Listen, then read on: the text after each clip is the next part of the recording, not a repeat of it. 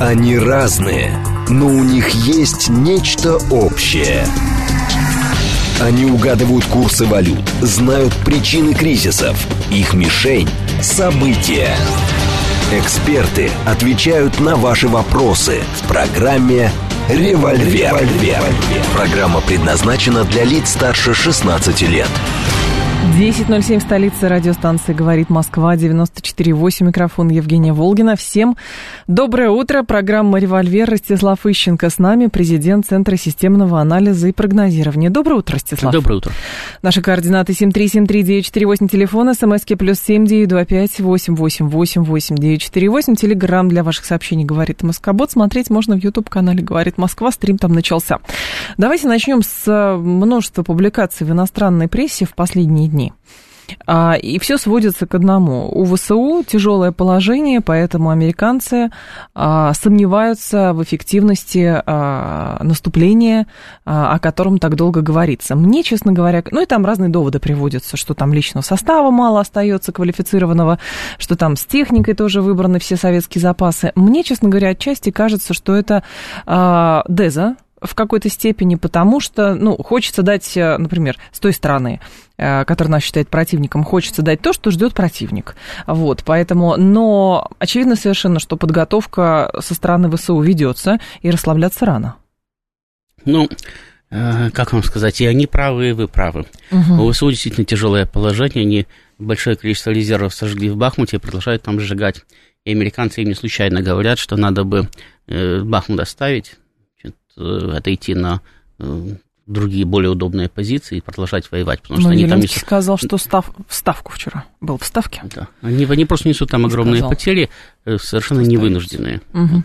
Как вы понимаете, если дорога, по которой туда значит, доставляют новый личный состав, боеприпасы, там продовольствие и далее простреливается, значит, то когда войска едут туда, и когда они едут обратно, на ротацию, они несут потери, потери невынужденные. То есть угу. это не, не в бою они гибнут, а и войска, и техника теряются просто так.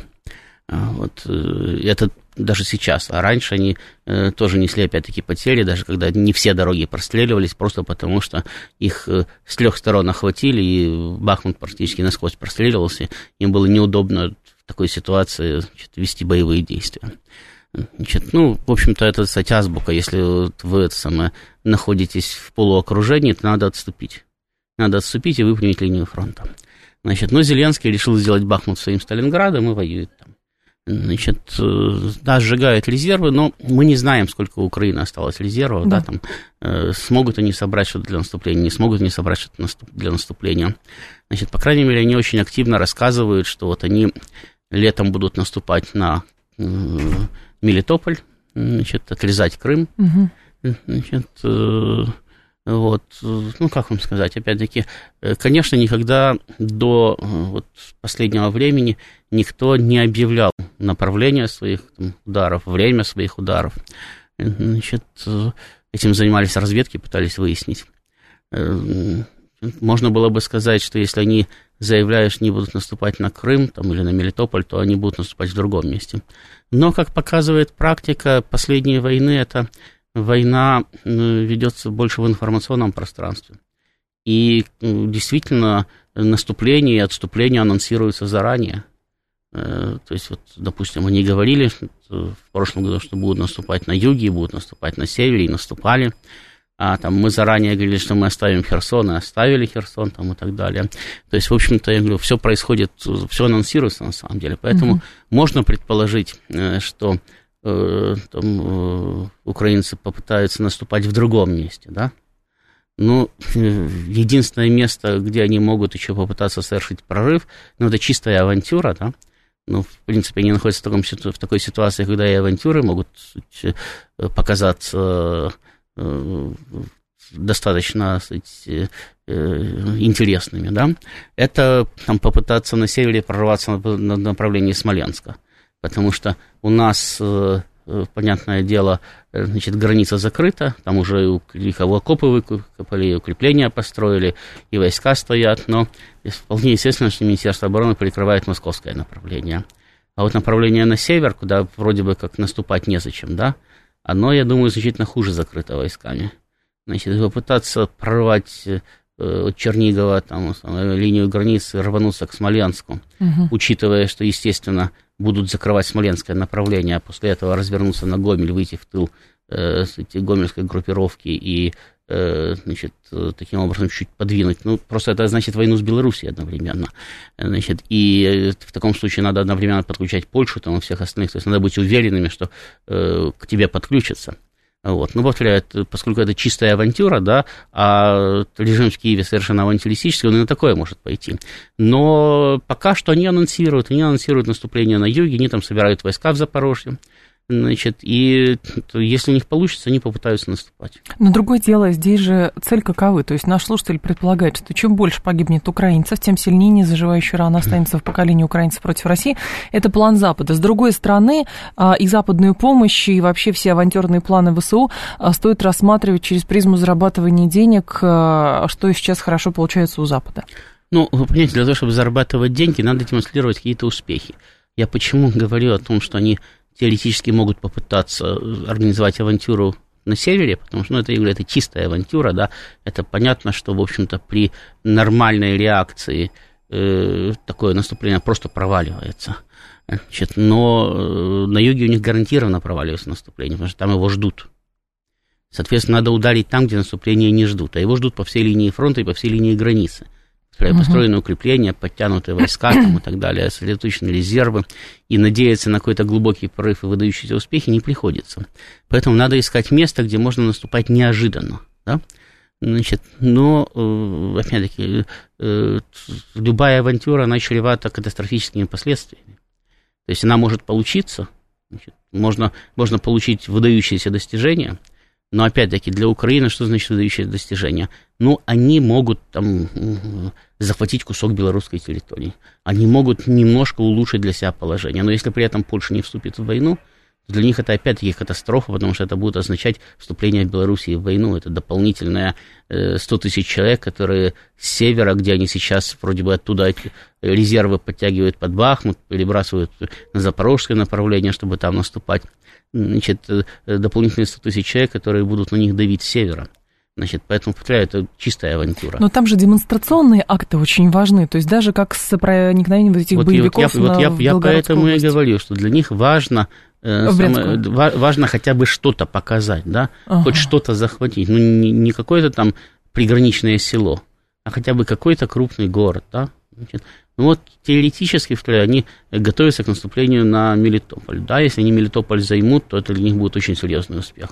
Но это если, вот их там ждут. Ну, понятно. Вот, и поэтому, значит, прорываться через подготовленные э, оборонительные линии, там, где тебя ждут, в общем-то, как-то не очень Э, хорошо получается, да? Угу. Значит, поэтому на, надо искать место, где тебя не ждут. Они могут демонстративно готовиться на, там, на южном направлении, ударить в другом месте. Могут.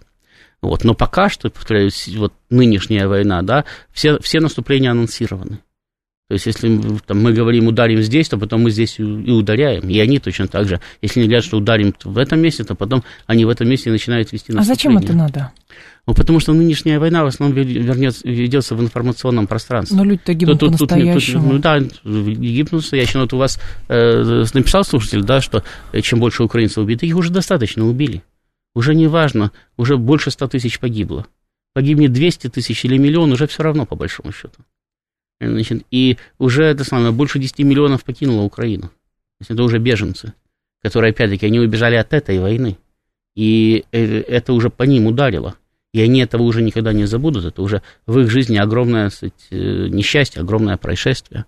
Значит, поэтому уже все равно там, э, насколько там тысяч, больше или меньше uh-huh. погибнет украинцев. Значит, это уже чисто, это чисто статистика значит, на сегодняшний день.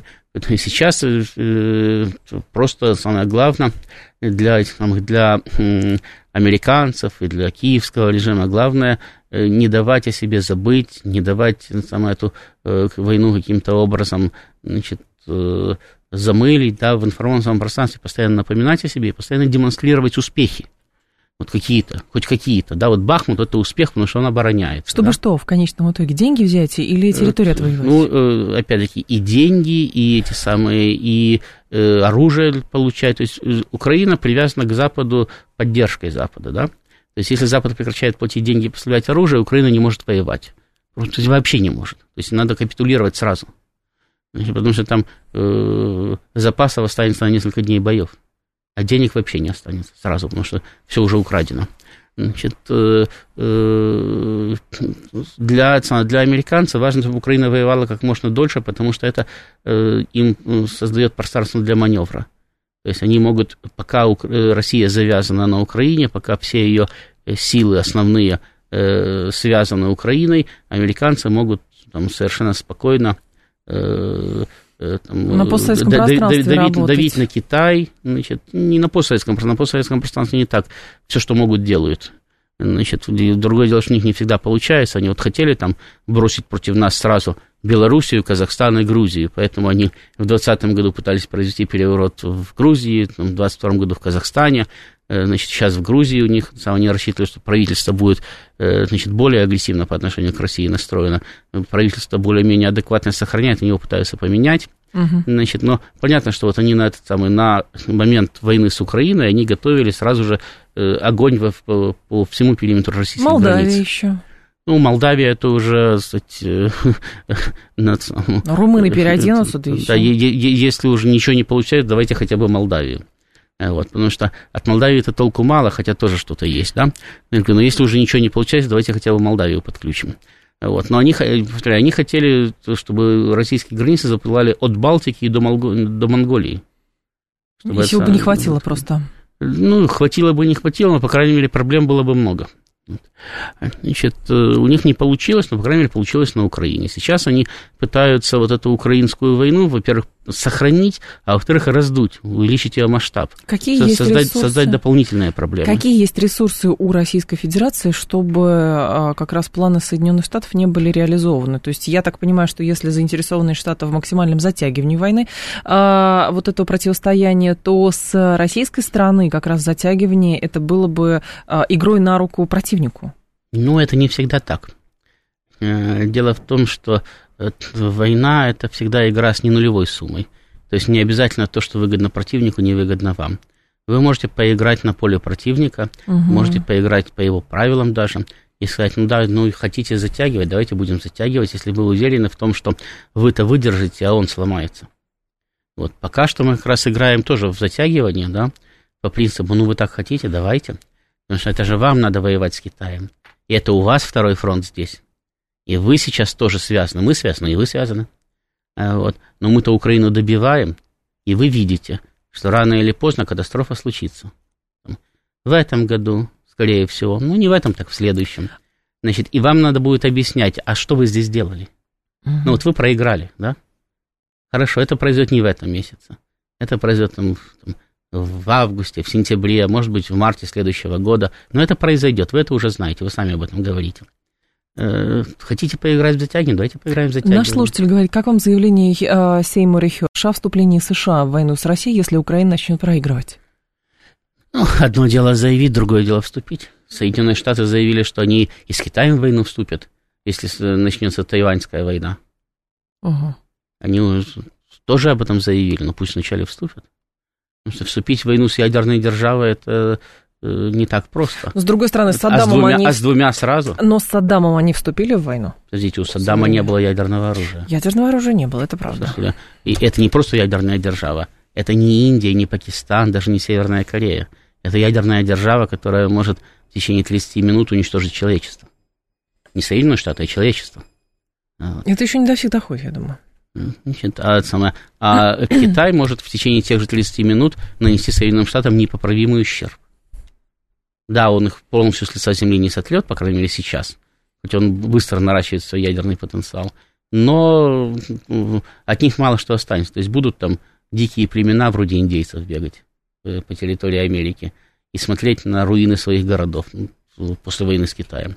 Так что их заявление тоже надо делить на, самое, на 80. То есть вы думаете, Потом... что здесь они споткнутся? Ну, понимаете, войну обычно начинают ради победы, и ради того, чтобы послевоенный мир был для вас лучше, чем предвоенный.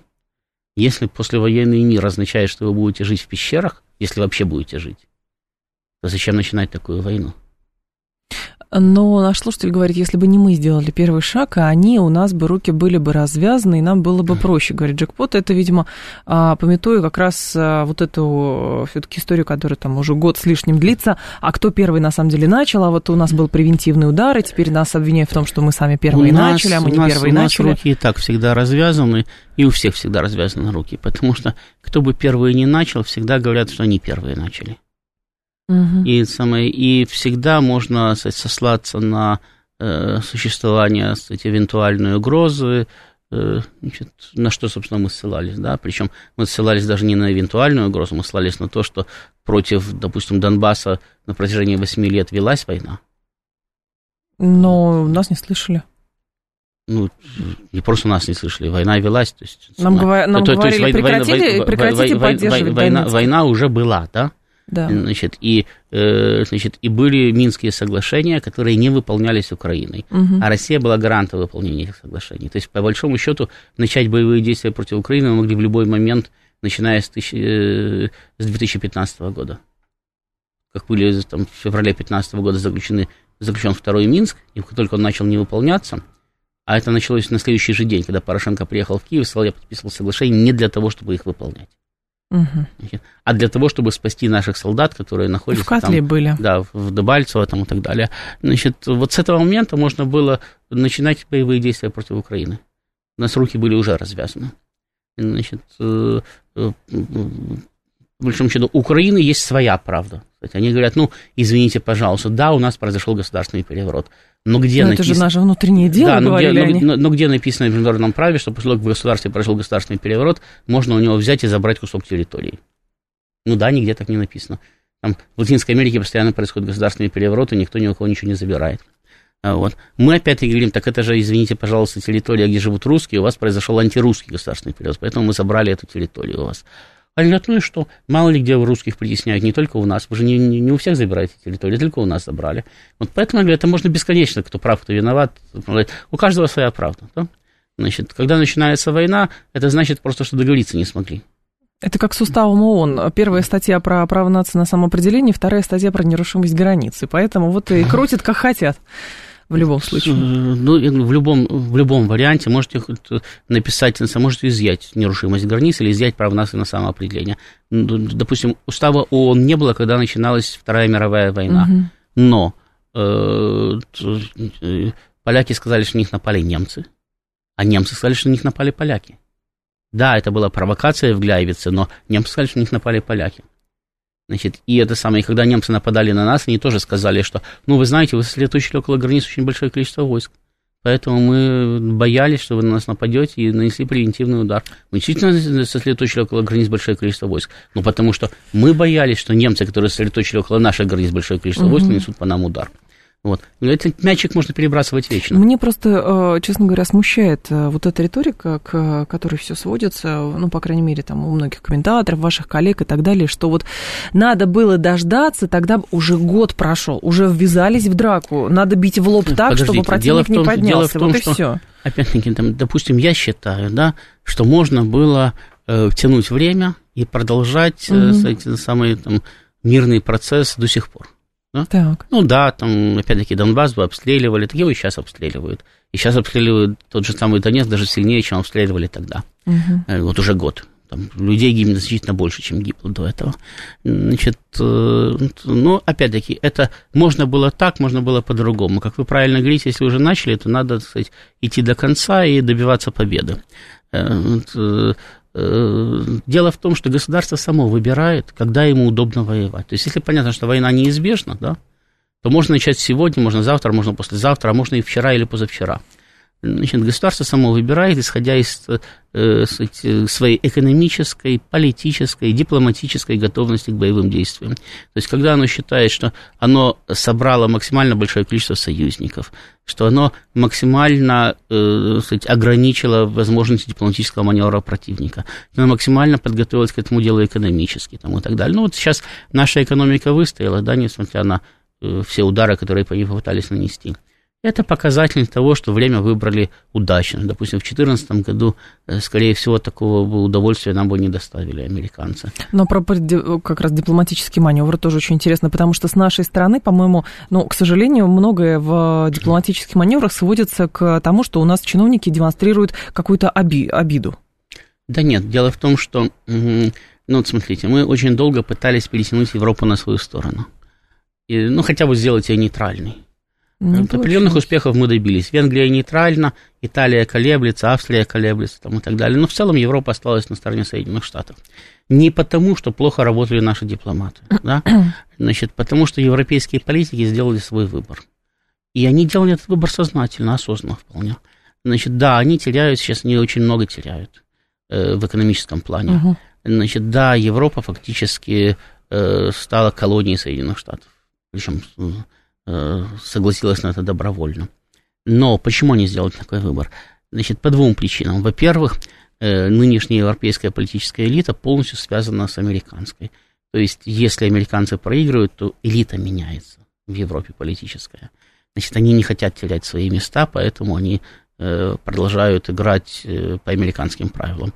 Но, возможно, это и не самое важное – а самое важное то, что европейцы рассматривают Соединенные Штаты как реального гаранта своей безопасности. То есть они понимают, что они сами не в состоянии э, в достаточной степени э, э, э организовать там, вооруженные силы, организовать военную экономику, там, организовать свой ВПК для того, чтобы производить все необходимое для современной войны. Они отдали Значит, на аутсорс вот, это. И они, и они э, считают, что Соединенные Штаты – это их гарант их безопасности.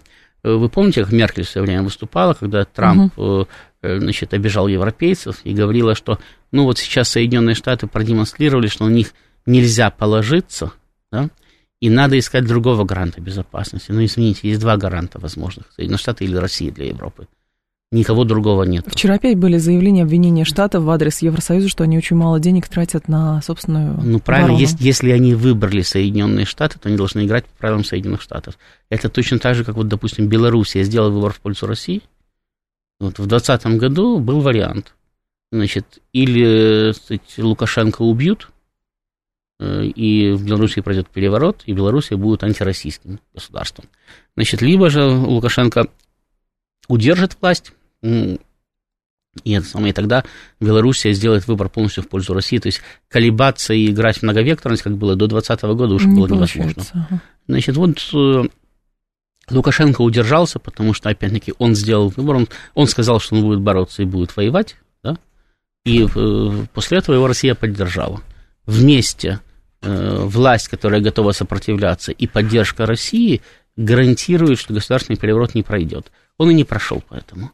Значит, э, в результате Белоруссия стала государством абсолютно пророссийским, и она зависима абсолютно от России. То есть Белоруссия самостоятельно да, э, противостоять Западу не может, ни в экономическом, ни в военном плане. Только э, в том самом. Поэтому в данном тандеме Россия ведущий игрок. Как скажет Россия, так и будет. А, Ростислав Ищенко с нами, президент Центра системного анализа и прогнозирования. Информационный выпуск, и мы продолжим. Они разные, но у них есть нечто общее. Они угадывают курсы валют, знают причины кризисов. Их мишень – события. Эксперты отвечают на ваши вопросы в программе «Револьвер». «Револьвер». 10.36, столица, радиостанция «Говорит Москва», 94.8, микрофон Евгения Волгина. Мы продолжаем. Ростислав Ищенко с нами, президент Центра системного анализа и прогнозирования в телеграм-канале «Радио говорит МСК». Латиница в одно слово можно трансляцию смотреть, и в нашей официальной группе ВКонтакте тоже можно. Михаил спрашивает, а что Сербия поворачивает в сторону Европейского Союза окончательно? Мне кажется, на Сербию смотреть сейчас э, больно. То, что происходит, это такая демонстрация как раз, что бывает, когда вы проигрываете НАТО. Ну, дело в том, что Сербия находится в этом самом в критическом положении, да, она сколько могла маневрировала, но когда-нибудь все возможности исчерпываются. Дело в том, что вот мы сейчас с вами в предыдущем получасе да, угу. говорили о вассалитете, да. У нас, как правило, воспринимается вассалитет как нечто плохое. Это не плохое и не хорошее, это взаимное обязательство. То есть, да, э, сильный э, диктует слабому слабый получает защиту сильного. Вот, например, в 1941 году, да, 1941, Шойгу не мог бы стать министром обороны Российской Федерации, потому что Тувинская Народная Республика была независимым государством. А Жуков мог бы стать министром обороны Тувинской республики, потому что, например, Рокоссовский был министром обороны Польши и маршалом Польши в 45-м. Ну, не в 45-м, позже назначен, да? Вот. Э, потому что, опять-таки, Рокоссовский представлял большую величину, а Польша была малой величиной. И большое контролирует малое. Если можно контролировать, как сейчас американцы, за счет местных политиков, значит, контролируют за счет местных политиков. Если контроль, необходимо усилить контроль, контролируется за счет назначения прямых своих делегатов туда. Э, вот, как, допустим, был Рокоссовский министром обороны Польши. Значит, э, это взаимное обязательство. Большое гарантирует безопасность, гарантирует определенные, в том числе, экономические преференции, потому что вы попадаете на большой рынок. Угу. Значит, вот. А э, малое, значит, выполняет волю большого за это. То есть, если, если вас защищают, то будьте добры, тогда э, подстраивайтесь под, эти самые, под наши интересы. Так, под и. Мы, и, да, и мы так э, действуем по отношению к своим кстати, партнерам, и американцы так действуют по отношению к своим партнерам. И если мы будем чьим-то младшим партнером, то по отношению к нам так будут действовать, и мы это будем принимать. Угу. Значит, это неизбежность. Э, вот. Э, поэтому Сербия, она, ее э, реальные там, политические, экономические интересы диктуют ей, безусловно, дружбу с Россией. Она поэтому пытается изо всех сил сохранить эту дружбу. Вот. Но она находится во враждебном окружении. И у нее нет российской границы рядом. А мы ничего не можем сделать. Да. Значит, да, поэтому она вынуждена подстраиваться под обстоятельства. И когда обстоятельства, сила обстоятельств Э, превышает силу, силу доброй воли, да, сербы вынуждены, э, э, по крайней мере, на уровне заявлений mm-hmm. там, или каких-то там, опять-таки, действий, маневров, да, выполнять европейскую повестку. Ну, никуда они деться не могут. При том, что, опять-таки, надо понять, что в Европейском Союзе работает значительно большее количество сербов, чем в России. Значит, и, соответственно, э, для них э, открытые границы, возможность устраиваться там на работу и так далее, это имеет не последнее значение. И Европейскому Союзу есть чем давить на Сербию. Не могут просто так сказать, ну, знаете, а мы не будем э, делать все, что вы нам говорите, нам плевать. Плевать так задавят. Причем, как показала практика, опыт могут не только экономически задавить, могут армию прислать могут бомбежки начать, и Россия не защитит. Угу. Сербия далеко, для того, чтобы туда добраться, на как минимум Румынию пройти. Желательно еще и Болгарию в придачу. А это обе страны НАТО. Э, Причем, опять-таки, Россия сейчас связана на Украине, ей не до Сербии просто.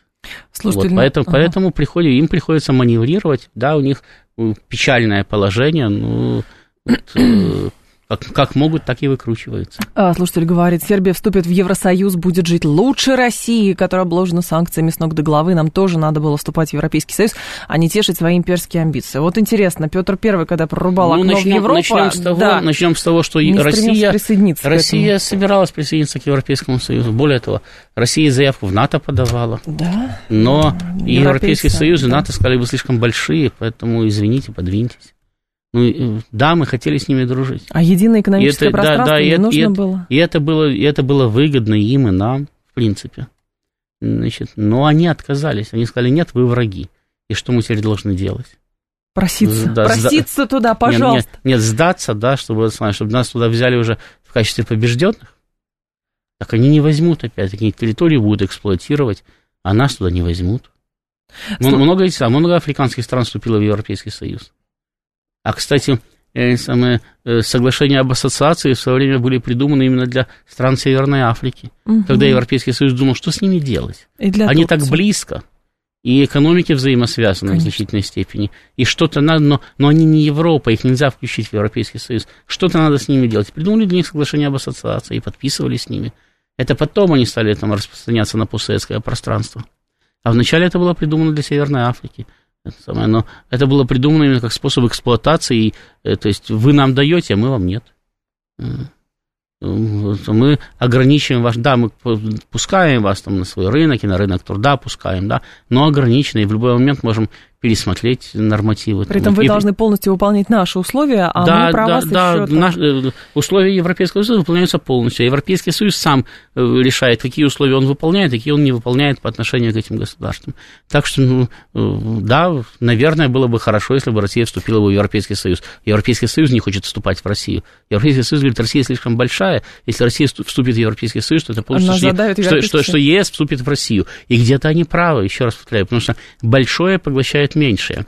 И, кстати, страх Европейского Союза перед Россией, он как раз и показывает, чья экономика больше. Можно сколько угодно значит, считать там э, в евро, в долларах, угу. в тугриках там, и так далее.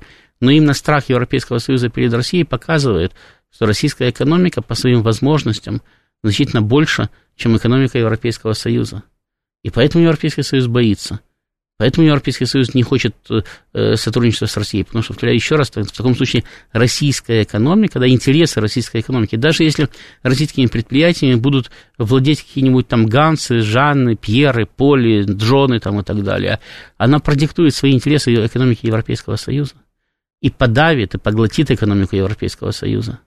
Вот поэтому они не хотят, чтобы Россия вступала в Европейский Союз. Наш слушатель пишет, если про Россию говорят, что у нас народ ребенок, то получается, что европейские государства сами государства дети по отношению к Соединенным Штатам. А я вспомнила, один из э, гостей нашего эфира привел очень интересную аналогию как раз на подобный вопрос. И он говорит, послушайте, если Барель а, хорошо справляется со своими обязанностями, поэтому с точки зрения Штатов он хороший менеджер, как Чубайс в свое время спасался, э, точнее, э, реализовывал те планы, которые, в общем, были на него Э, повешенную. Так поэтому почему нет? Почему его нельзя по тем временам считать хорошим менеджером? Не для России, а для тех, так кто, почему, в общем... Почему он... по тем временам? А какие претензии к Чубайсу как к менеджеру, да? Ну, его политическим там, взглядам могут быть претензии, но, извините, а после того, как Чубайс перестал там э, возглавлять э, самое, э, как ну там... Рауес? Да, Рауес, так а что, там какие-то произошли, произошли серьезные реформы после этого? Античубайсы такие, да нет. Значит, то есть везде, везде, где Чубайс был, как, после, как при Чубайсе было, так и продолжается. То есть он действительно хороший менеджер, да. Ну, вот, допустим, у Грефа, да, там политические mm-hmm. взгляды, э, значит, там, э, в корне расходятся, допустим, с моими, да. Значит, там, или, и, и, наверное, расходятся с, с взглядами и интересами э, действующего руководства Российской Федерации. Ну, как менеджер, который создал крупнейший банк России и который провел его через, так сказать, все эти самые санкционные бури. Ну, так, хороший менеджер, что-то такого. Дело в том, что, опять-таки, э, политические взгляды, да, и, и квалификация менеджера – это разные вещи. От нас убежало большое количество хороших, э, значит, качественных кадров. Не просто там какие-то там Э, значит, певцы, там, плясуны и так далее. От нас убежали и экономические, и экономисты, и финансисты, и так далее. Они хорошие кадры, да. Но они, они убежали, потому что их э, э, политическая позиция не соответствует политической позиции руководства, не соответствует политической позиции народа, политической позиции страны. Повторяю, политическая позиция и квалификация менеджера – это разные вещи. Но... Можно не любить, да. Вот против нас воевало большое количество очень квалифицированных генералов да. в, во время войны 41-45 года, во время Великой Отечественной. И во время войны 12 года против нас воевало большое количество квалифицированных генералов и маршалов в армии Наполеона. Но они же были, квалифи... они были врагами, но они были квалифицированными Понятно, врагами. Но здесь, э, Ростислав, есть только одна тонкость про mm-hmm. менеджеров э, эффективных и их политическую позицию, потому что очень часто политическая позиция сказывается на принимаемых решениях. Вспомните, наши крупнейшие банки 8 лет в Крым не заходили. Ну и что? Не заходили. Хотя Под... что терять-то? Ну, как подождите, бы, подождите. находясь под санкциями а вы, а, уже. Вы, а вы считаете, что политическое руководство не могло их заставить? По-моему, это была согласованная позиция. То есть банки пришли и сказали, ну вот мы зайдем, да, хотите, мы зайдем. Угу. Ну, мы понесем такие-то потери. Эти потери в результате будут потерями не нашими, да будут потерями государственными. Значит, ну вот смотрите, взвешивайте. Их никто не стал заставлять заходить в Крым. Вы думаете, э, все крупнейшие банки наши, да, это государственные банки – там да. основной пакет санкций, ну, э, акций находится у государства, да? да. Значит, и государство могло, как главный акционер, сказать, да подождите, ну хорошо, мы поменяем Грефа, мы поменяем одного, второго, там, значит, назначим вот вас, а вы да. будете заходить куда угодно, хоть в Крым, хоть э, самое там э, в Тайвань. Куда, куда хотите, туда и зайдете. Если вас назначат руководителем Сбербанка. Зарплата хорошая, еще не знаю. Но, но государство решило, что нет, не надо. Да, оно взвесило за и против и решило, что нет, не надо заходить. И именно квалификация менеджеров, которые могут прийти и объяснить государству, да, значит, Путин не обязан разбираться в банковском деле. Его не учили этому. И к нему должны, к нему должны прийти менеджеры, да, и объяснить, какие будут выгоды и какие будут потери. А он должен взвесить это и решить, значит, наши политические интересы превышают наши экономические интересы в данном случае или наоборот. И принять квалифицированное взвешенное решение – ну так э, у него хорошие менеджеры работают. И еще раз, достоинство да, нынешней российской политической системы заключается в том, что она использует в том числе и менеджеров, которые придерживаются диаметрально противоположных э, политических взглядов, но они работают, они эффективны. Ну, хорошо, тогда то же самое ложится на Европейский Союз. Тогда возникает вопрос, а что мы так, в общем, возмущаемся? А мы не, я, я поэтому говорю, что возмущаться, возмущаться такие, незачем. Они, дел, они сделали выбор, да? Так. Они сделали выбор. Взвесили за и против. Да, да, исходя из своих интересов. Политические, мы просто мы говорим, что выбор политических элит Европейского Союза не соответствует интересам Э, стран и народов Европейского Союза. Например, когда Ельцин, ельцинская команда делала свой политический выбор, да, они тоже опирались на вполне, кстати, разумные э, решения. Идеи. Да, они, они исходили из собственной выгоды. Но э, их выгода не совпадала с выгодой страны и народа. Поэтому все всегда не просто так, не с бухты-барахты делают выбор. Выбор всегда делается осознанный. И, повторяю, никого нельзя заставить. Э, очень сложно даже какую-то там маленькую банановую республику, ее руководство, заставить поступить вопреки своим интересам. Можно пройти там государственный переворот. Но заставить, принудить совершенно отвлечься от своих собственных интересов, нет, не от интересов страны, а от собственных интересов, да, практически невозможно. Тогда в интересах Европейского Союза такой разлад в, в отношениях с Россией. Вот мы к этому Еще раз повторяю, есть европейские элиты, которые сейчас управляют. Да. Вот на определенном этапе интересы элит стали расходиться с интересами страны народа. Угу. То есть на, э, до определенного момента все было нормально. Пока Соединенные Штаты были гегемоном, а Европейский Союз под гегемончиком, с которым делились, да, значит, все было нормально. И всем было наплевать, что там, там э, в какие игры элиты играют, потому mm-hmm. что всем доставалась своя выгода, да. Народ, средний класс жил за счет ограбления всего остального мира, об этом не задумывался, потому что ему рассказывали, что они сами молодцы, ничего не делают, но очень эффективны. Mm-hmm. Значит, и поэтому у них в стране все хорошо. Значит, э, на, потом, потом наступил момент, когда э, силы возможностей э, давить на всю планету перестало хватать. И э, возникли, возникли внутренние проблемы. Вот в этот момент надо было делать выбор, да? Значит, выбор в пользу государственных интересов. Государственные интересы диктовали бросить слабого партнера Соединенные Штаты и перейти к набирающему силу партнеру, э, к России или Китаю, которые могут обеспечить и безопасность, и которые в данный момент э, давали возможность экономического роста дальнейшего. Угу. Значит, это было в интересах, это, кстати, цинично совершенно, но это было в интересах э, э, стран и народов Европейского Союза. Но элиты были связаны с Соединенными Штатами, и им надо было уходить. Понимаете, вот можно там, э, может быть, кто-то там в час с 10 до 11 будет эффективнее и интереснее нас рассказывать, да? Значит, нам с вами тогда надо будет уйти.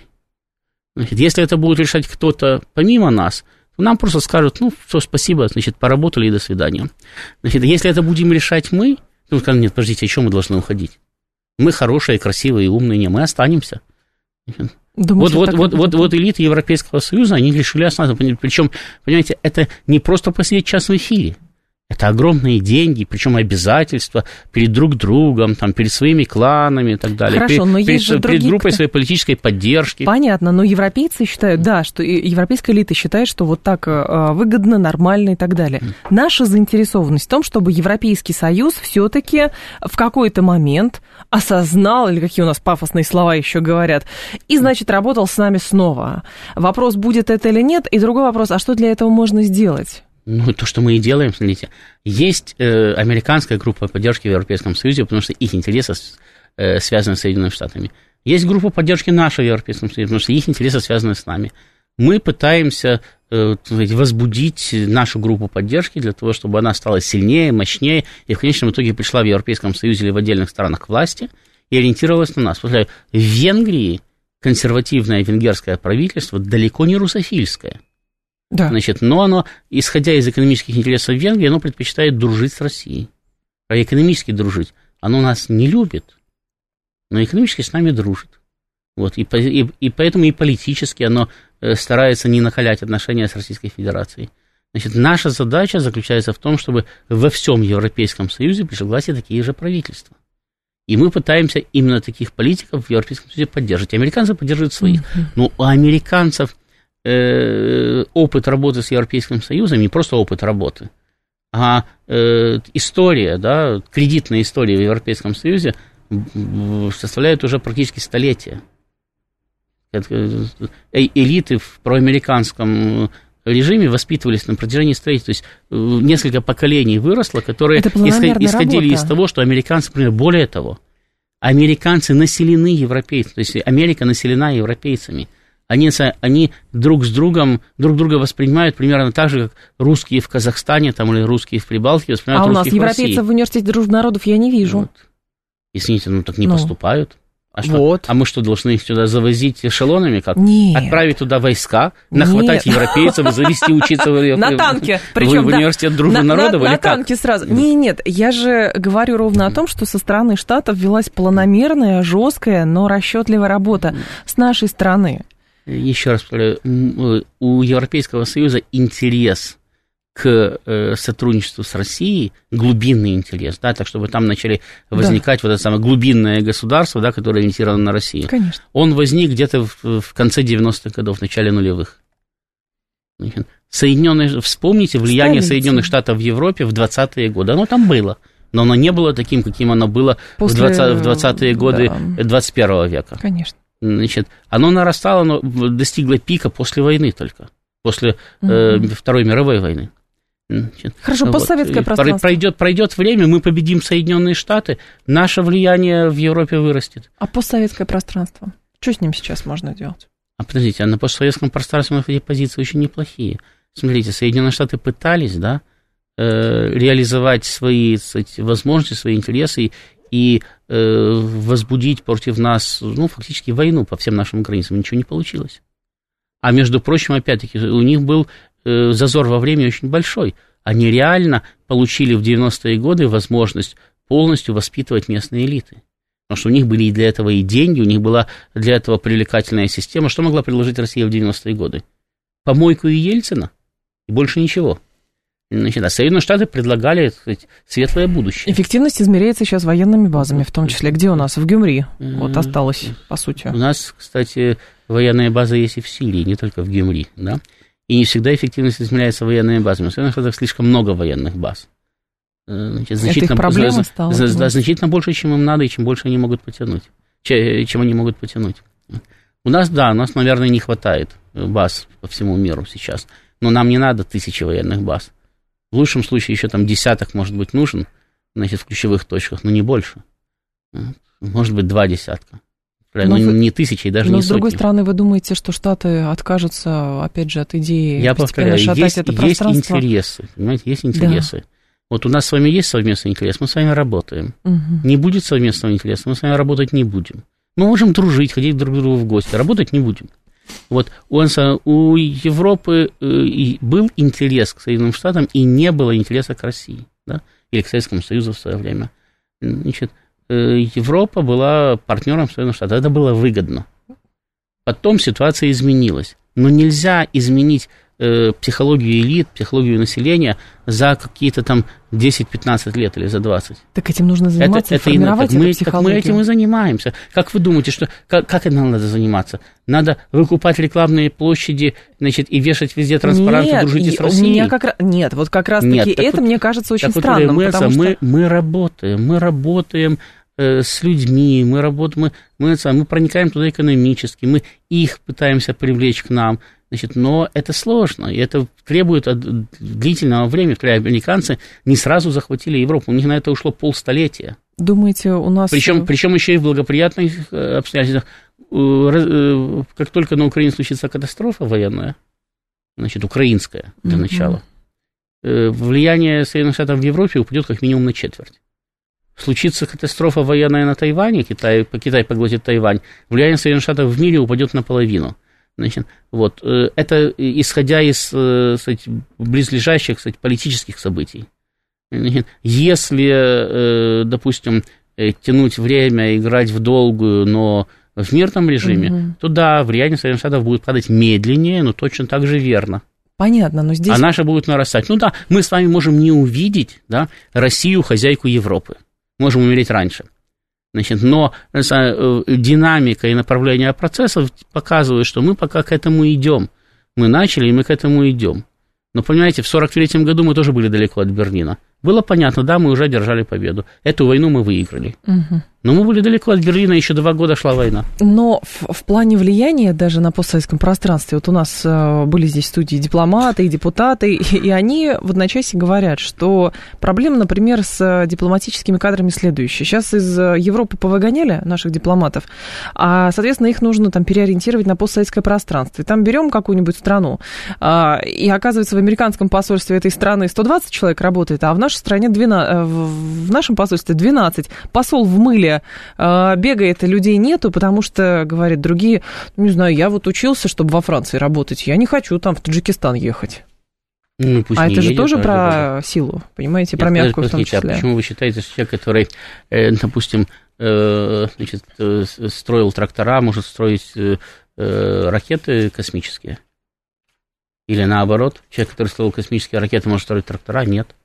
И здесь точно так же. Да, кто на да, что учился, да? Да, страну надо знать, да, со страной надо работать. Другое дело, что у дипломатов есть э, сказать, профессиональная болезнь, когда они начинают любить страну пребывания больше, чем свою собственную, поэтому их стараются долго не держать. Но, но можно из Франции отправить в Испанию, да?